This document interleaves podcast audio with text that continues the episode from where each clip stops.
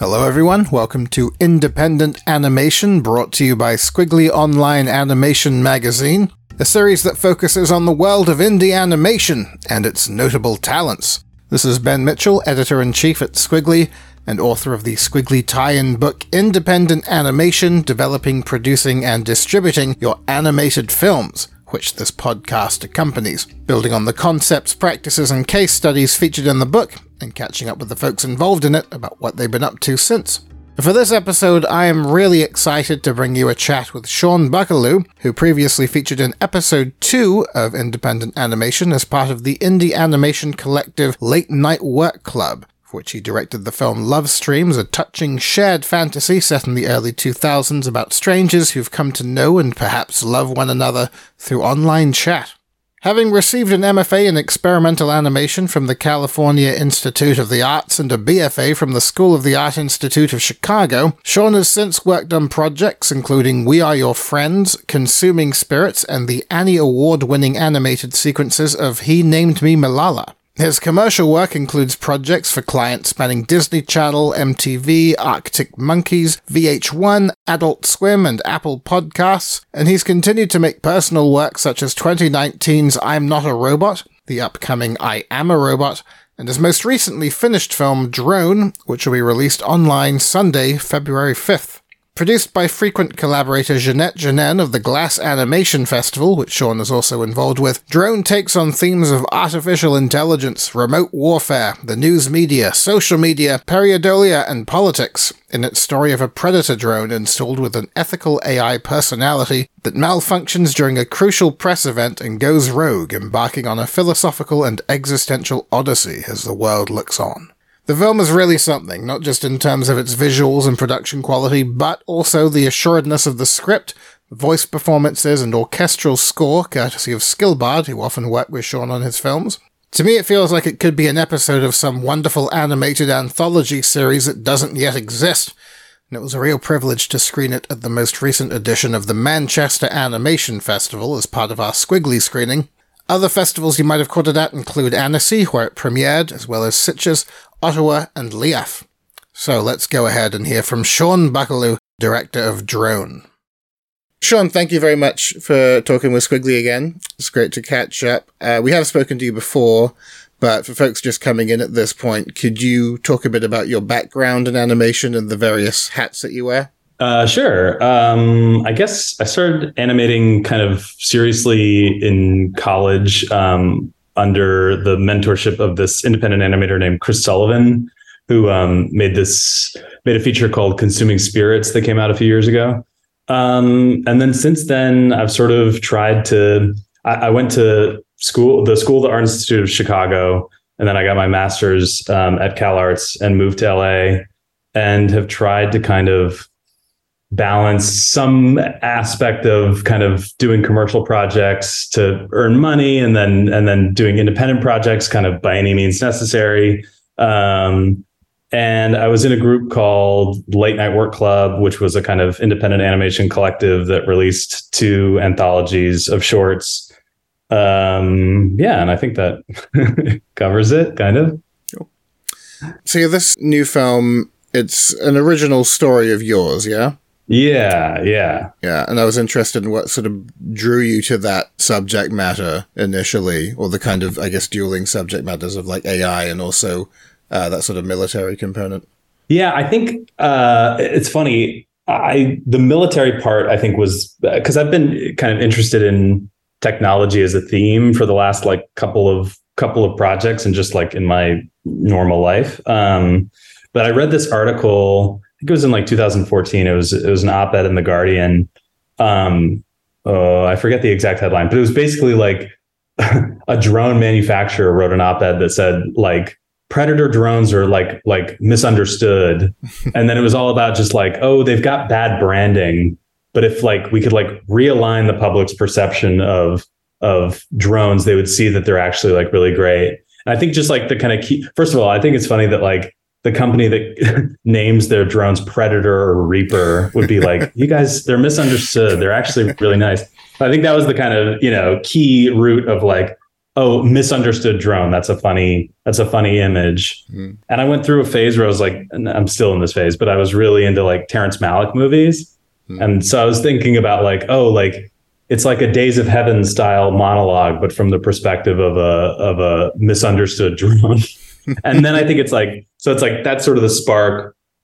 And then I think it's like um, other little questions that come up that help like trigger the idea of like, oh, okay, like what if this what if it was like a drone personality that was like programmed to be good? And then there's like, oh, what if like the good drone thought that it accidentally killed somebody? Right. And then it's like, oh, I, I, I think like around that time, to animation takes so long, so none of the like technology is all that like cutting edge anymore. But like there was that video that came out of like um, Chinese, it was like a Chinese traffic camera that had like facial recognition and it like drew boxes around and like identified what everything in the image was. So I saw that and I was like, oh, like that would be funny if like a piece of debris hit the ground during a demonstration and like created what it thought was a face. Mm. And so it was like, I think that idea kind of locked. So it's like a sequence of kind of like questions and then that was the like oh there's the inciting incident that could be the plot of a of a movie yeah yeah so that was that was sort of where it started and it's like you know it, it never happened uh, that that process probably was like three years of it just percolating in the back of my head like oh there's a sort of kernel of a of a funny drone movie and i think i had it before i'd even started on love streams the ma- the film i made before that and I, it's like, and I, it's like right now I've got like three ideas that are in that phase of like, there's some core, but I don't quite know what the movie is yet, you know, kind of yeah. ideation phase. Yeah. Yeah. As far as how it's come together, uh, it's a very polished piece of work. And I think a lot of people would watch it and assume they were watching an episode of something or a film or something that a network or a streaming platform had really put together a, a chunky budget for. Yeah, it doesn't sort of scream independent animation, but I feel like it, it very much is in terms of the kind of spirit that you approached it with. And a lot of indie animators would love their films to turn out this way. So I yeah. thought it would be a great uh, opportunity to chat to you about the realities of getting a personal project in that state, getting it so finely tuned. Totally. And so to kind of tear the band-aid off, did you go into it with any kind of budget sort of put aside? Uh, yes and no. I, so I brought on uh, the first person who joined the project was uh, my producer Jeanette, who um, is also in Late Night Work Club, and she's my friend. We go way back, way back, and she runs the Glass Animation Festival. So I brought her. So like it was almost like it was like a dinner where it was like Jeanette, do you want to be like the producer on this project? And I felt like she was like, yeah what do I what does that mean? What do I do? And I'm like, I don't know, but like we need to like be more serious about this shit cuz like otherwise it's going to stay small and like a hobby and a producer feels like the kind of right step to, you know. And and I think that was just a critical part of like okay, we're going to take this seriously. And, and and even like on on on my previous films it's like because there it's mostly just me it's like it's just done so loosely where it was like i don't think love streams ever even really had like a storyboard. It just was so you know it was like what do i need a storyboard? I'm doing it so i can just do really crappy like chicken scratch thumbs. Um so i think that was an important first step of just like trying to set this up like legit. And i think it was also like i had met more kind of european animators and i think it was almost trying to like do a facsimile of that like European, you know, state financing method, except there was no money, but just trying to like put on the airs of like, this is a real project, see? And then um, we got a grant from the Berkeley Film Fund, which wasn't for much, but it was enough to kick off Wes McLean, who did the background art, which is a huge part of why it looks polished just because the background painting is like really really good. And i really lucked out that he hadn't he didn't have a lot of experience with animation background painting. And so i so i think it was sort of like he wanted to prove himself and uh, and maybe just didn't know what he was getting into totally. And now he's like such an in demand production designer. Um, so i was really lucky to have him. That definitely elevated it because uh, you know it's like it's sort of a non-professional situation and we lucked into this talent that now is super duper professional. But at the time, I think he didn't have enough professional experience to immediately say no, which he should have. Um, but then it's like, yeah. So then it was at that point, I think it was a little bit like laying tracks in front of a moving train where I was like, okay, Wes is doing backgrounds. I'm going to have to finish this one way or another because now I've committed to it. The grant forces me, you know, they're like, you have to be done at a certain date uh, even though the amount of money they gave wasn't nearly close enough to actually make it.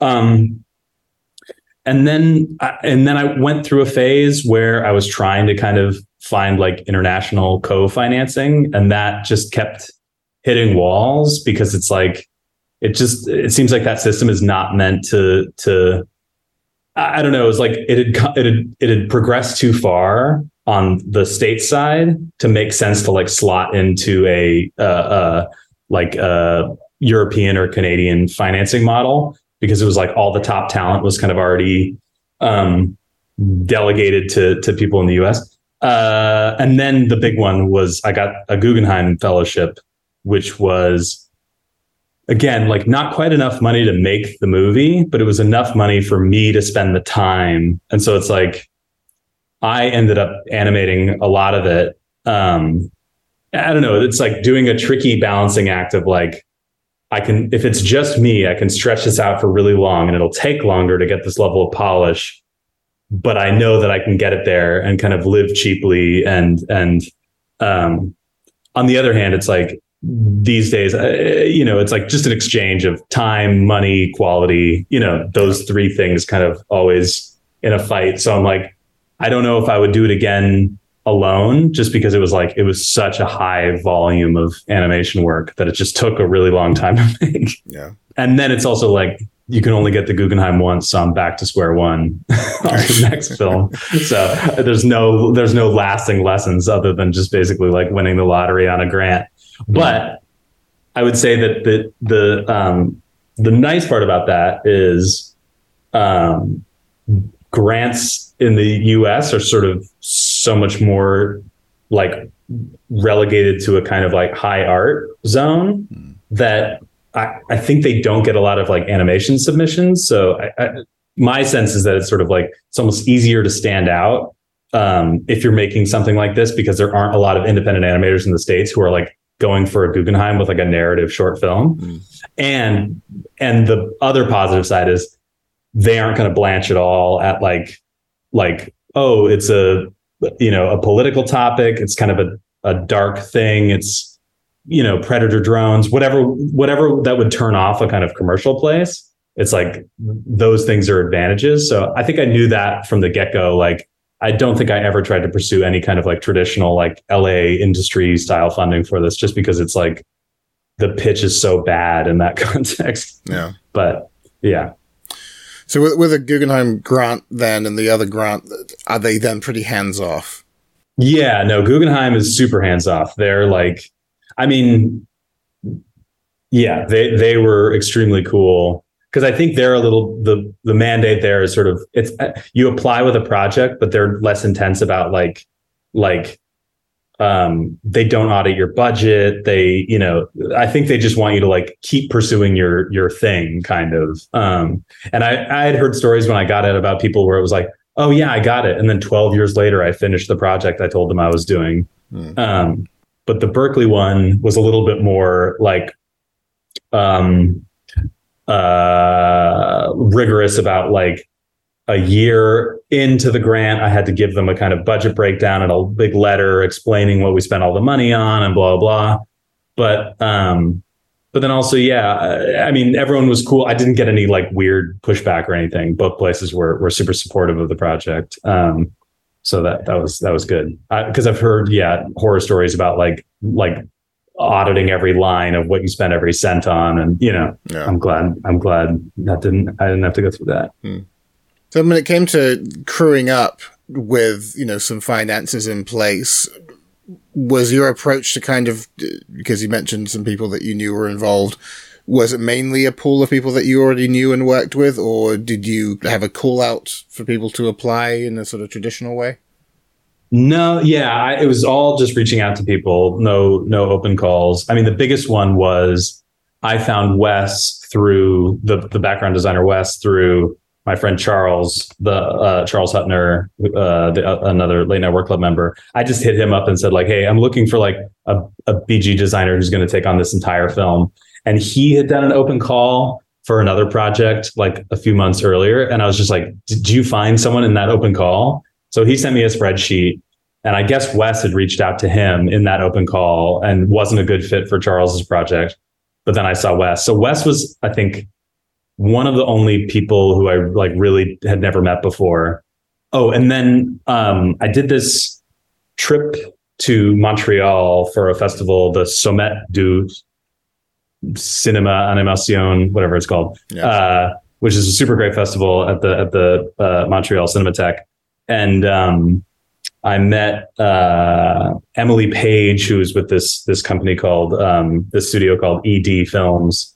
Um, and we talked to them a little bit about maybe getting involved more seriously when there was possibly going to be some Canadian financing. They were going to be the sort of Canadian producing studio. So I had all these conversations with them about pipeline stuff. And um, one of the co-founders of that studio is a real like kind of like CG After Effects blender head. And so we had all these pipeline conversations about like marrying the 2D animation with a blender drone. Mm. And then the financing fell apart and it was kind of like, oh, okay, well, that's that and then I reapproached them a few months later to say, like, hey, I know the financing fell apart, but we did all this work on the pipeline. Like, would you guys still want to get involved and just do the drone itself? Hmm. And like, we can just like cut a deal. And we did. And that was really great. And I've worked with them now again on another project.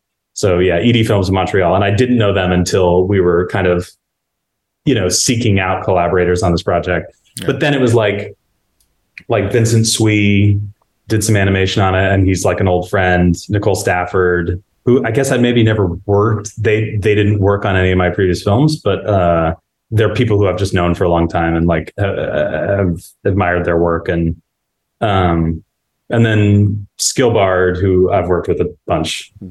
And yeah, I don't know. I mean, it, it, and it's, it's that's the most fun when you kind of bring in someone who you're like, you know, they're really good at something, and you and and I think because the budget was kind of limited, it was more like targeted. Like I know you're really good at this, so I'm just going to get you to do that that in like the most kind of like precision striked way, as opposed to oh, I'm hiring a generalist animator who's going to animate you know five minutes of the movie or whatever. Hmm. So yeah, you're also working with a very tight script.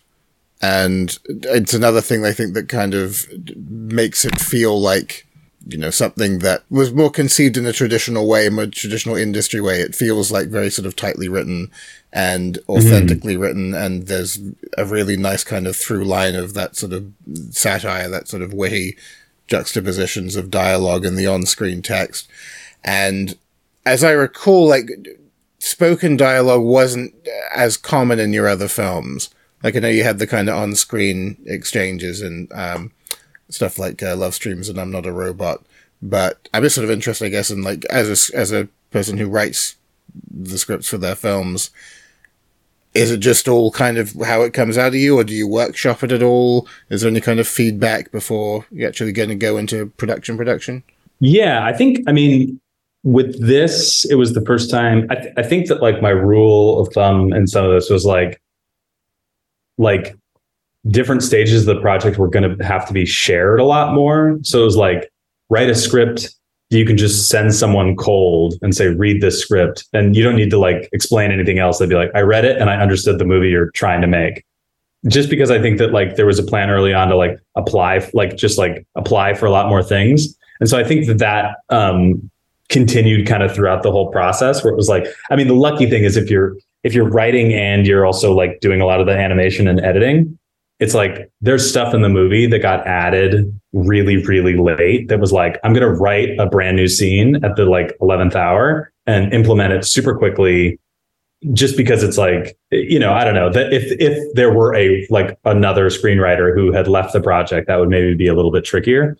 But, um, yeah, so, so the script got written, but if you read the original draft of the script, it was like, I think the big thing that happened is like when it got turned into an animatic, there was a lot more workshopping of just like, I mean, it's it's such a stupid process of just like me recording the dialogue into my phone as scratch tracks and putting laying it out with the animatic. But I think in that part of the process is where you really figure out like like you're saying, like it's like, oh, this juxtaposition of visuals to spoken dialogue to whatever to musical tone creates, you know, X, Y, and Z feeling.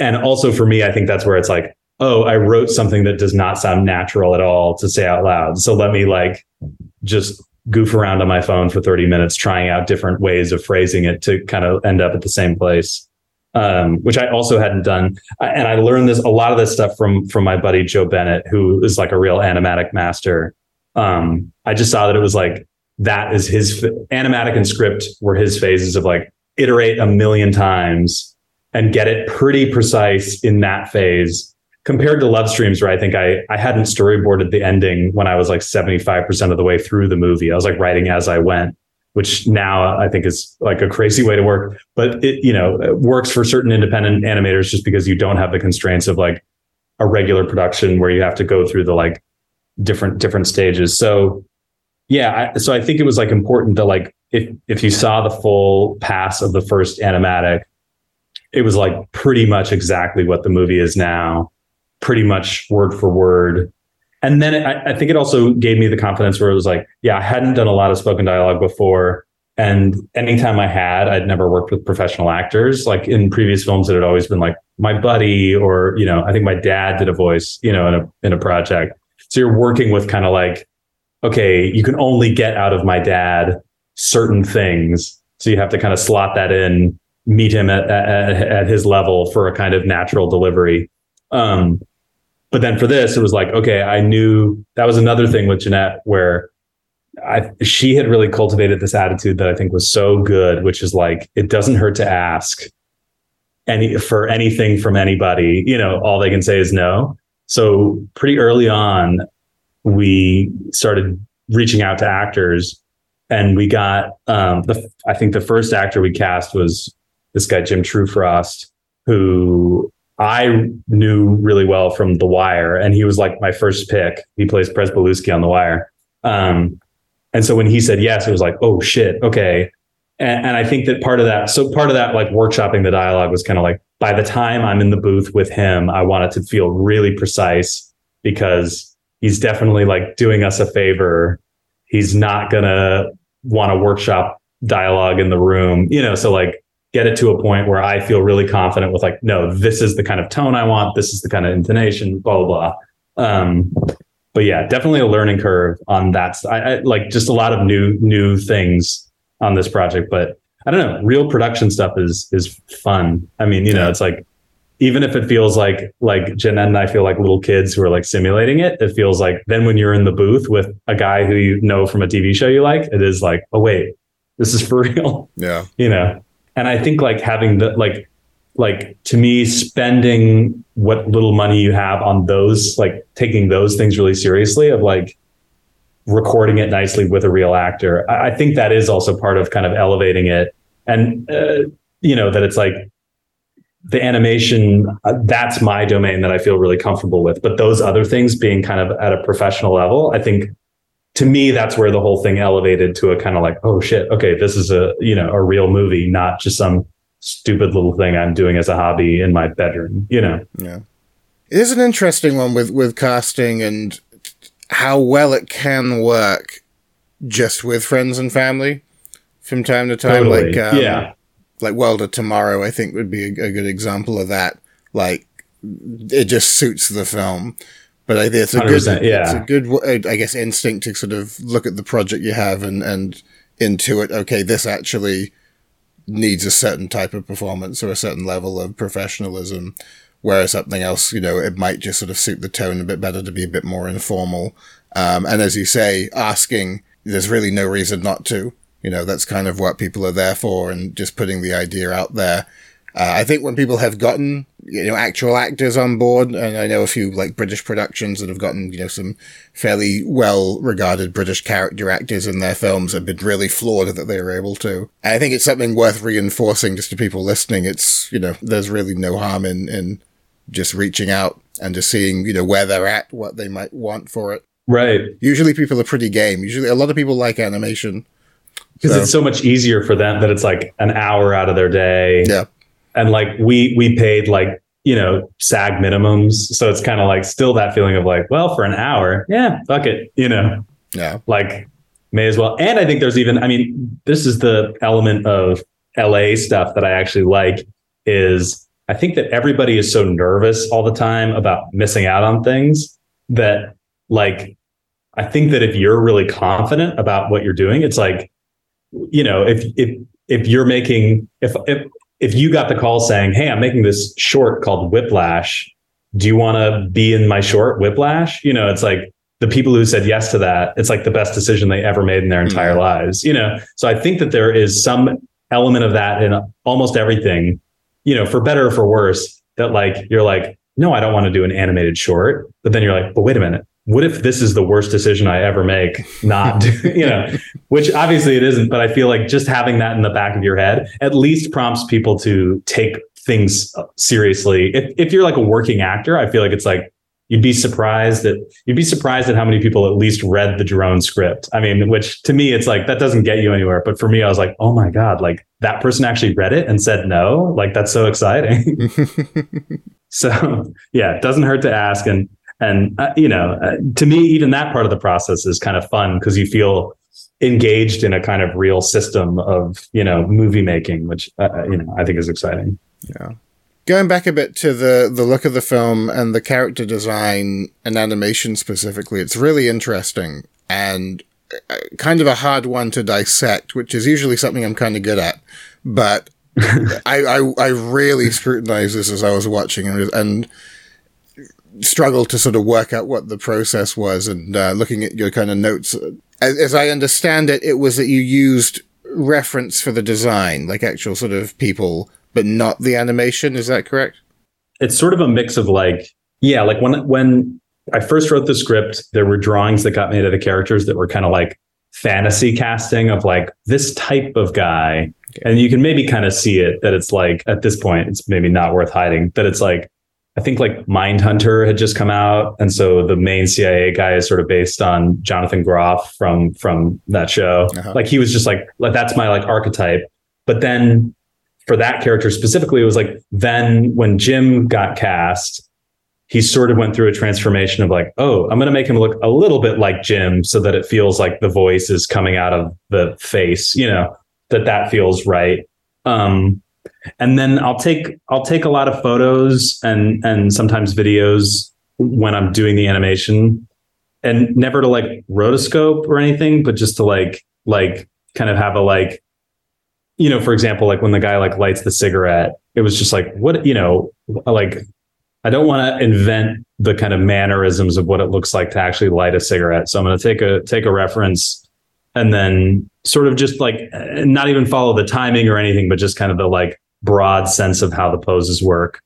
Uh, I mean, I think the the the thing that I kind of backed in, the two things that I kind of backed into that I would later regret is like the when Wes did his first backgrounds, I was sort of first and when I was first doing these kind of motion tests, um, it was really clear quickly that it was like, oh shit, okay, if the character is too flat, it really pops off the background and doesn't feel like they're like in the same universe. So that was like the initial like, okay, the characters need to look a little bit realistic. They need to be lit a little bit more kind of seriously than I had done before.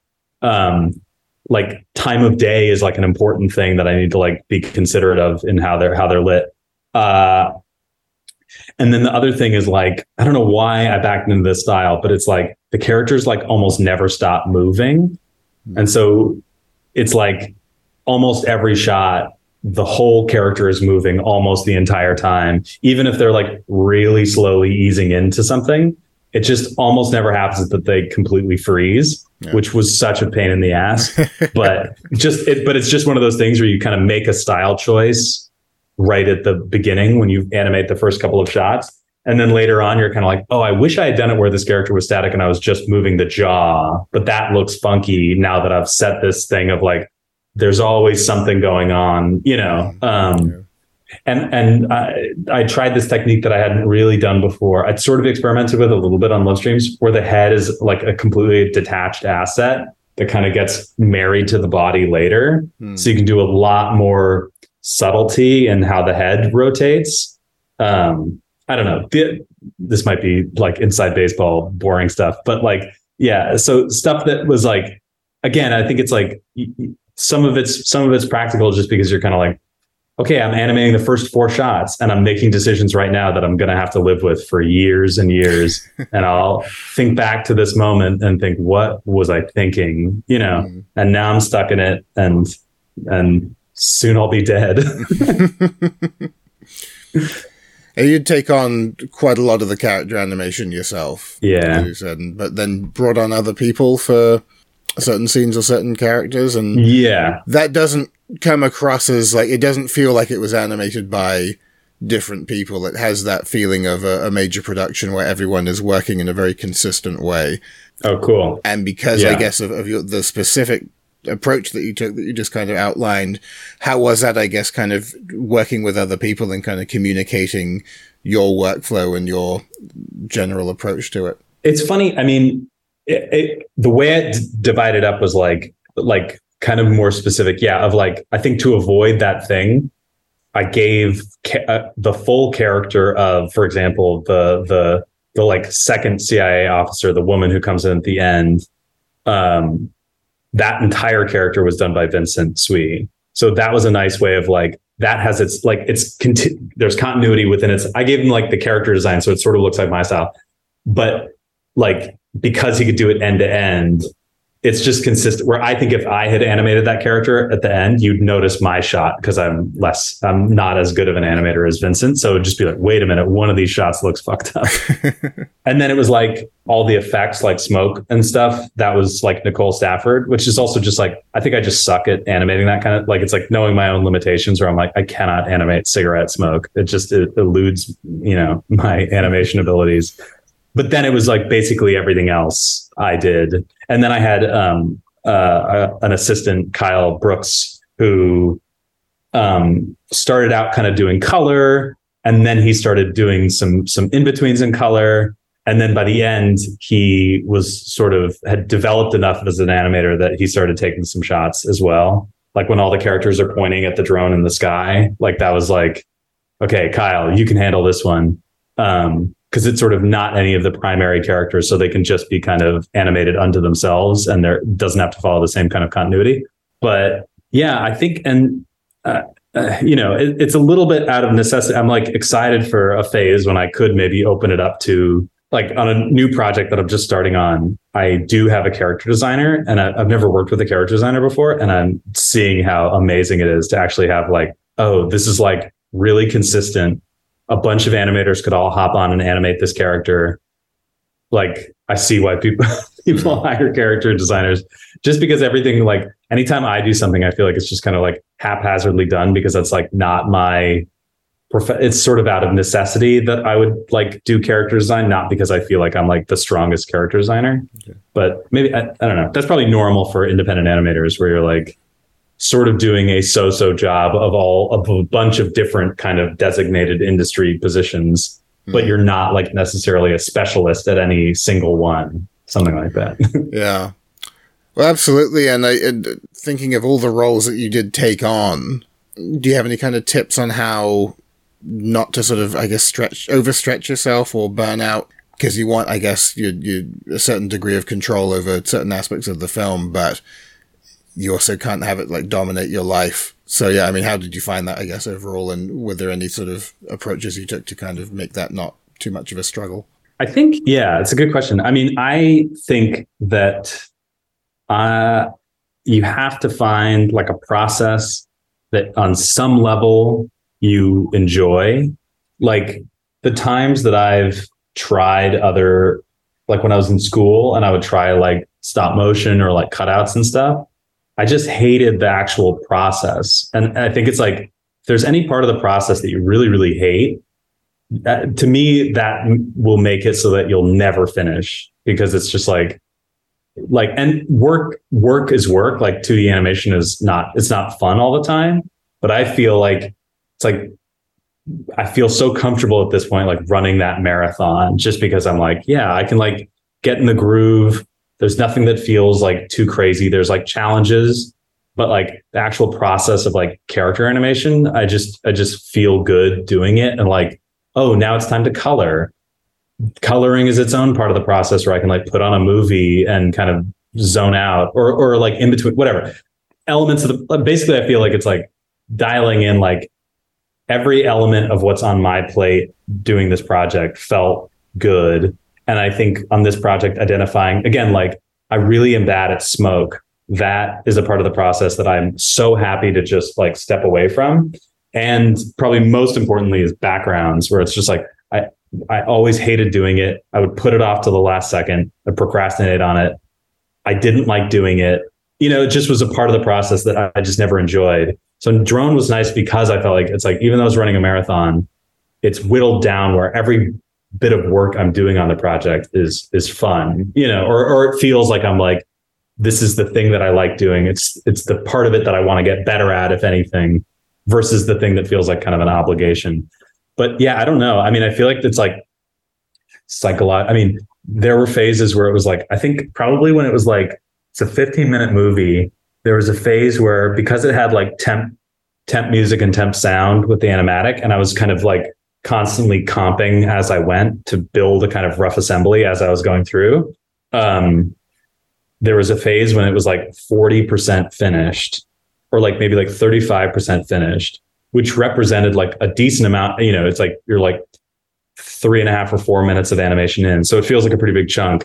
And I and you start showing the cut to people because you felt like it was at that stage, and that is when it just feels like the like oh, there's just an insurmountable amount of work to go.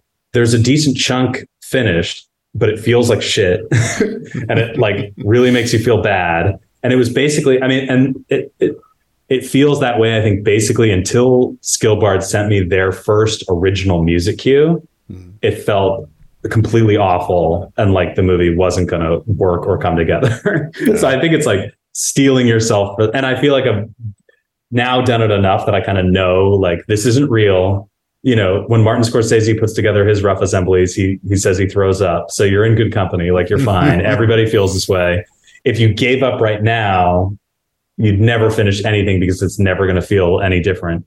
But I don't know. I, I, wish it were. I wish it were more of a romantic process, but it's really not. I guess that's maybe the lesson I've learned. As you mentioned, uh, you worked with Skillbard again. Was this the first time you actually worked with like a, a, full orchestra, or the first time they worked with a full orchestra?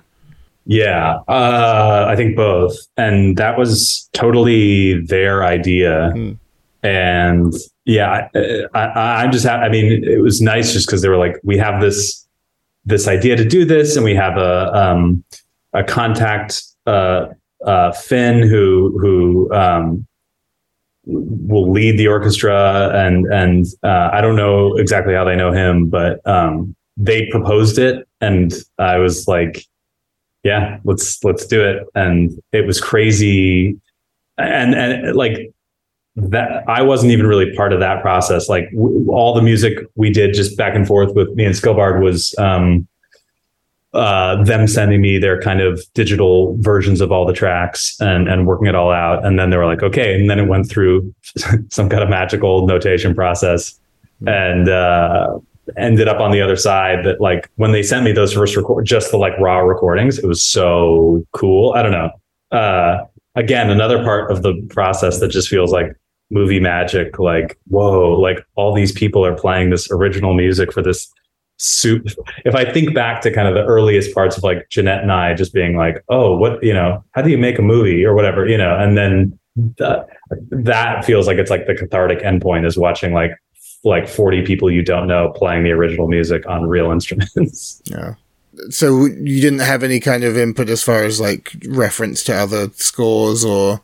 Oh no. Yeah totally. I, what I mean is like like all of that stuff happened way before the orchestra got involved, right. and that was just Skillbard going back and forth. But yeah, no, I sent a lot of a lot of reference and like um and I, I had been kind of animating. I know I think composers hate this. So I, I tried really hard to do the thing of like I had been animating to a temp score just from movies. You know, it was like a lot of um, like Phantom Thread and like the Social Network soundtrack. You know, stuff stuff to just like set the tone. I think for me, like it helped a lot with like, oh no, you can let this moment breathe a lot more because the music will carry it emotionally for a little bit longer. So like, don't work, don't be so anxious about the length.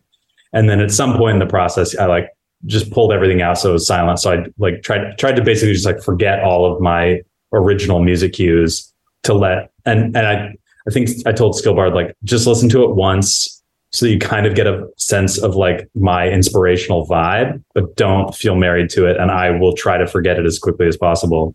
But yeah, and, and, and I think that there was a lot of like, here's the sort of like tonal feelings for certain scenes, but also I think a big thing was wanting them to do this kind of like central Newton theme that like keeps going and di- like has different iterations, but keeps like coming back. I don't know. I, re- I, I like, I think they're so good at doing like a kind of like earwormy hook. They did it on Love Streams just when they first sent me the first like Love Streams pass that I had that kind of central melody. And I was like, oh, I really like the idea of like the kind of like repeated character motif thing. Um, and this movie is long enough that it can kind of like come back in different ways over the course of the film. And like if you compare the kind of like the opening motif to the ending motif, it's like a nice arc, you know, helps helps the story, etc. So once it was done, then were there any kind of unique approaches to your like distribution strategy, different from other work that you've done? I think that I mean I feel like in previous it, in previous films it's been I feel like I've gone online really really quickly. Like I think Love Streams was finished like 3 days before Late Night Work Club 2 released. Right. So and I had this experience of like doing that just immediately disqualifies you from certain festivals. Um, and I think I just had a, a feeling like, oh, I want to, I want to let this have a little bit of a like theater life. Um, and I, and then COVID happened, and I think I was like, oh, okay, maybe I'll go back on that.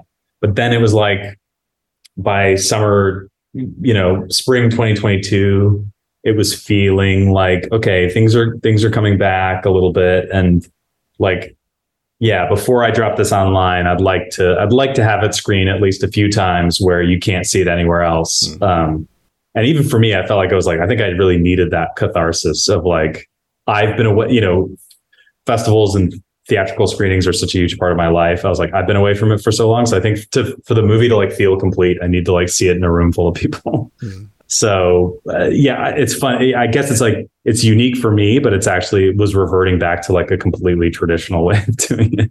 But maybe that's like the iconoclastic way. But uh, but I also think like 15 minutes, uh, just like the long. I don't know. I'm a little bit like nervous about just like how can you position this where somebody will actually sit down how can you incentivize somebody on the internet internet to sit down and watch a 15 minute short that like maybe I don't think it requires a lot of work, but it like at least requires like kind of maybe more attention because it's, you know, a little bit subtle. There's parts where it's like visual stuff. Hmm. So I don't know. I'm not sure. don't have an answer. as far as releasing it online, you mentioned in the email that it's going up on YouTube. Is it just YouTube or is it that you hadn't released on YouTube before to begin with? Yeah, I mean, uh, it's just it's just going on YouTube, and I feel like I mean, it seems like things have kind of whittled down now, where like YouTube just feels like it's the way to uh, like if you're trying to find an audience, YouTube is the is the, now just the only spot. Just because I feel like Vimeo has collapsed slightly as a place where people discover new films. Sure. But also, I don't know. I mean, it's like it's one of these funny things. My I have a niece who's like who's who's um 12 and she shows me animation videos on YouTube that are like really well produced. I mean, they're like not my thing. They're like kind of like anime inspired. It's weird. It's like it almost looks like a trailer, but it's not a trailer for anything. It is the film, nice. which is kind of like brilliant but she'll show me stuff where I'll be like, oh, cool, weird. How'd you find this? And then I'll look and it'll have like a hundred million views. And it'll be like, oh, this is the most popular thing ever. I'm the old person who has no idea what's going on. So I think that like I have a sort of personal, I would like to engage. I, I, mean, to me, I'm just like, I don't know how one engages with an audience like that on YouTube. And probably those people don't want to watch drone. But to me, there's just a more interesting thing of like, uh, you know, there's festival audience people, there's Vimeo audience people, there's like my friends. But I, I'm curious if it could possibly reach outside of that smaller group and like engage with, I don't know, communities that are just like a little bit different or like be seen in a context where it's maybe less about animation and more about the kind of like politics or themes or whatever um, and, and, engaged with that way and the kind of animation part of it is sort of incidental. I don't know. So we'll see that's going to be an experiment for me um, uh, on youtube just like seeing where where you can kind of deposit it or how much you can help it like get into an algorithmic flow with communities that you maybe didn't totally expect but we'll see fingers crossed Excellent. Well, the best of luck for it. And uh, thanks again so much for talking to us in uh, so much detail about this. I think people will really find this interesting. Cool. And I think it, it helps demystify some of the really intimidating aspects of taking on a project like this. So hopefully, uh, folks out there will kind of take it on board and maybe apply it to their own work. But uh, yeah, Sean, thanks again so much. Cool. Hey, Ben, thank you so much. Thank you for having me. Thanks to Sean for joining me, and you can check out his incredible work, including drone and some wonderful making of documentation, at his website, seanbuckelew.com.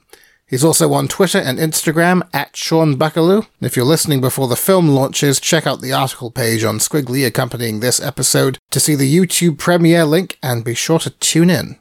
As mentioned at the start of the episode, this series accompanies my book Independent Animation Developing, Producing, and Distributing Your Animated Films, which is available from all reputable booksellers, although I rarely see it in the wild. It's not hard to find online, and if you order directly from the publisher website, routledge.com, you get free shipping. They also tend to have pretty regular sales, so follow my socials, facebook.com slash Ben Mitchell Creative and Instagram at Ben L. Mitchell, because I usually give them a plug when they're happening. Now, a shrewder salesman wouldn't mention that in the spring, an updated second edition of the book will be released, with a bunch of new case studies and brilliant contributors, so you might want to hang tight until April and get that version.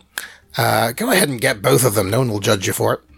All being well, you can pre order the second edition from March 21st. It'll feature input and exclusive insight into the working processes of some of the industry's most noteworthy indie animation talents, including Signe Baumane, Adam Elliott, Don Hertzfeldt, Kirsten Lepore, Robert Morgan, David O'Reilly, PES, Bill Plympton, Rosto, Chris Shepherd, Joseph Wallace, and dozens more. It brought me a lot of joy putting it together, and I hope you folks get a kick out of it too.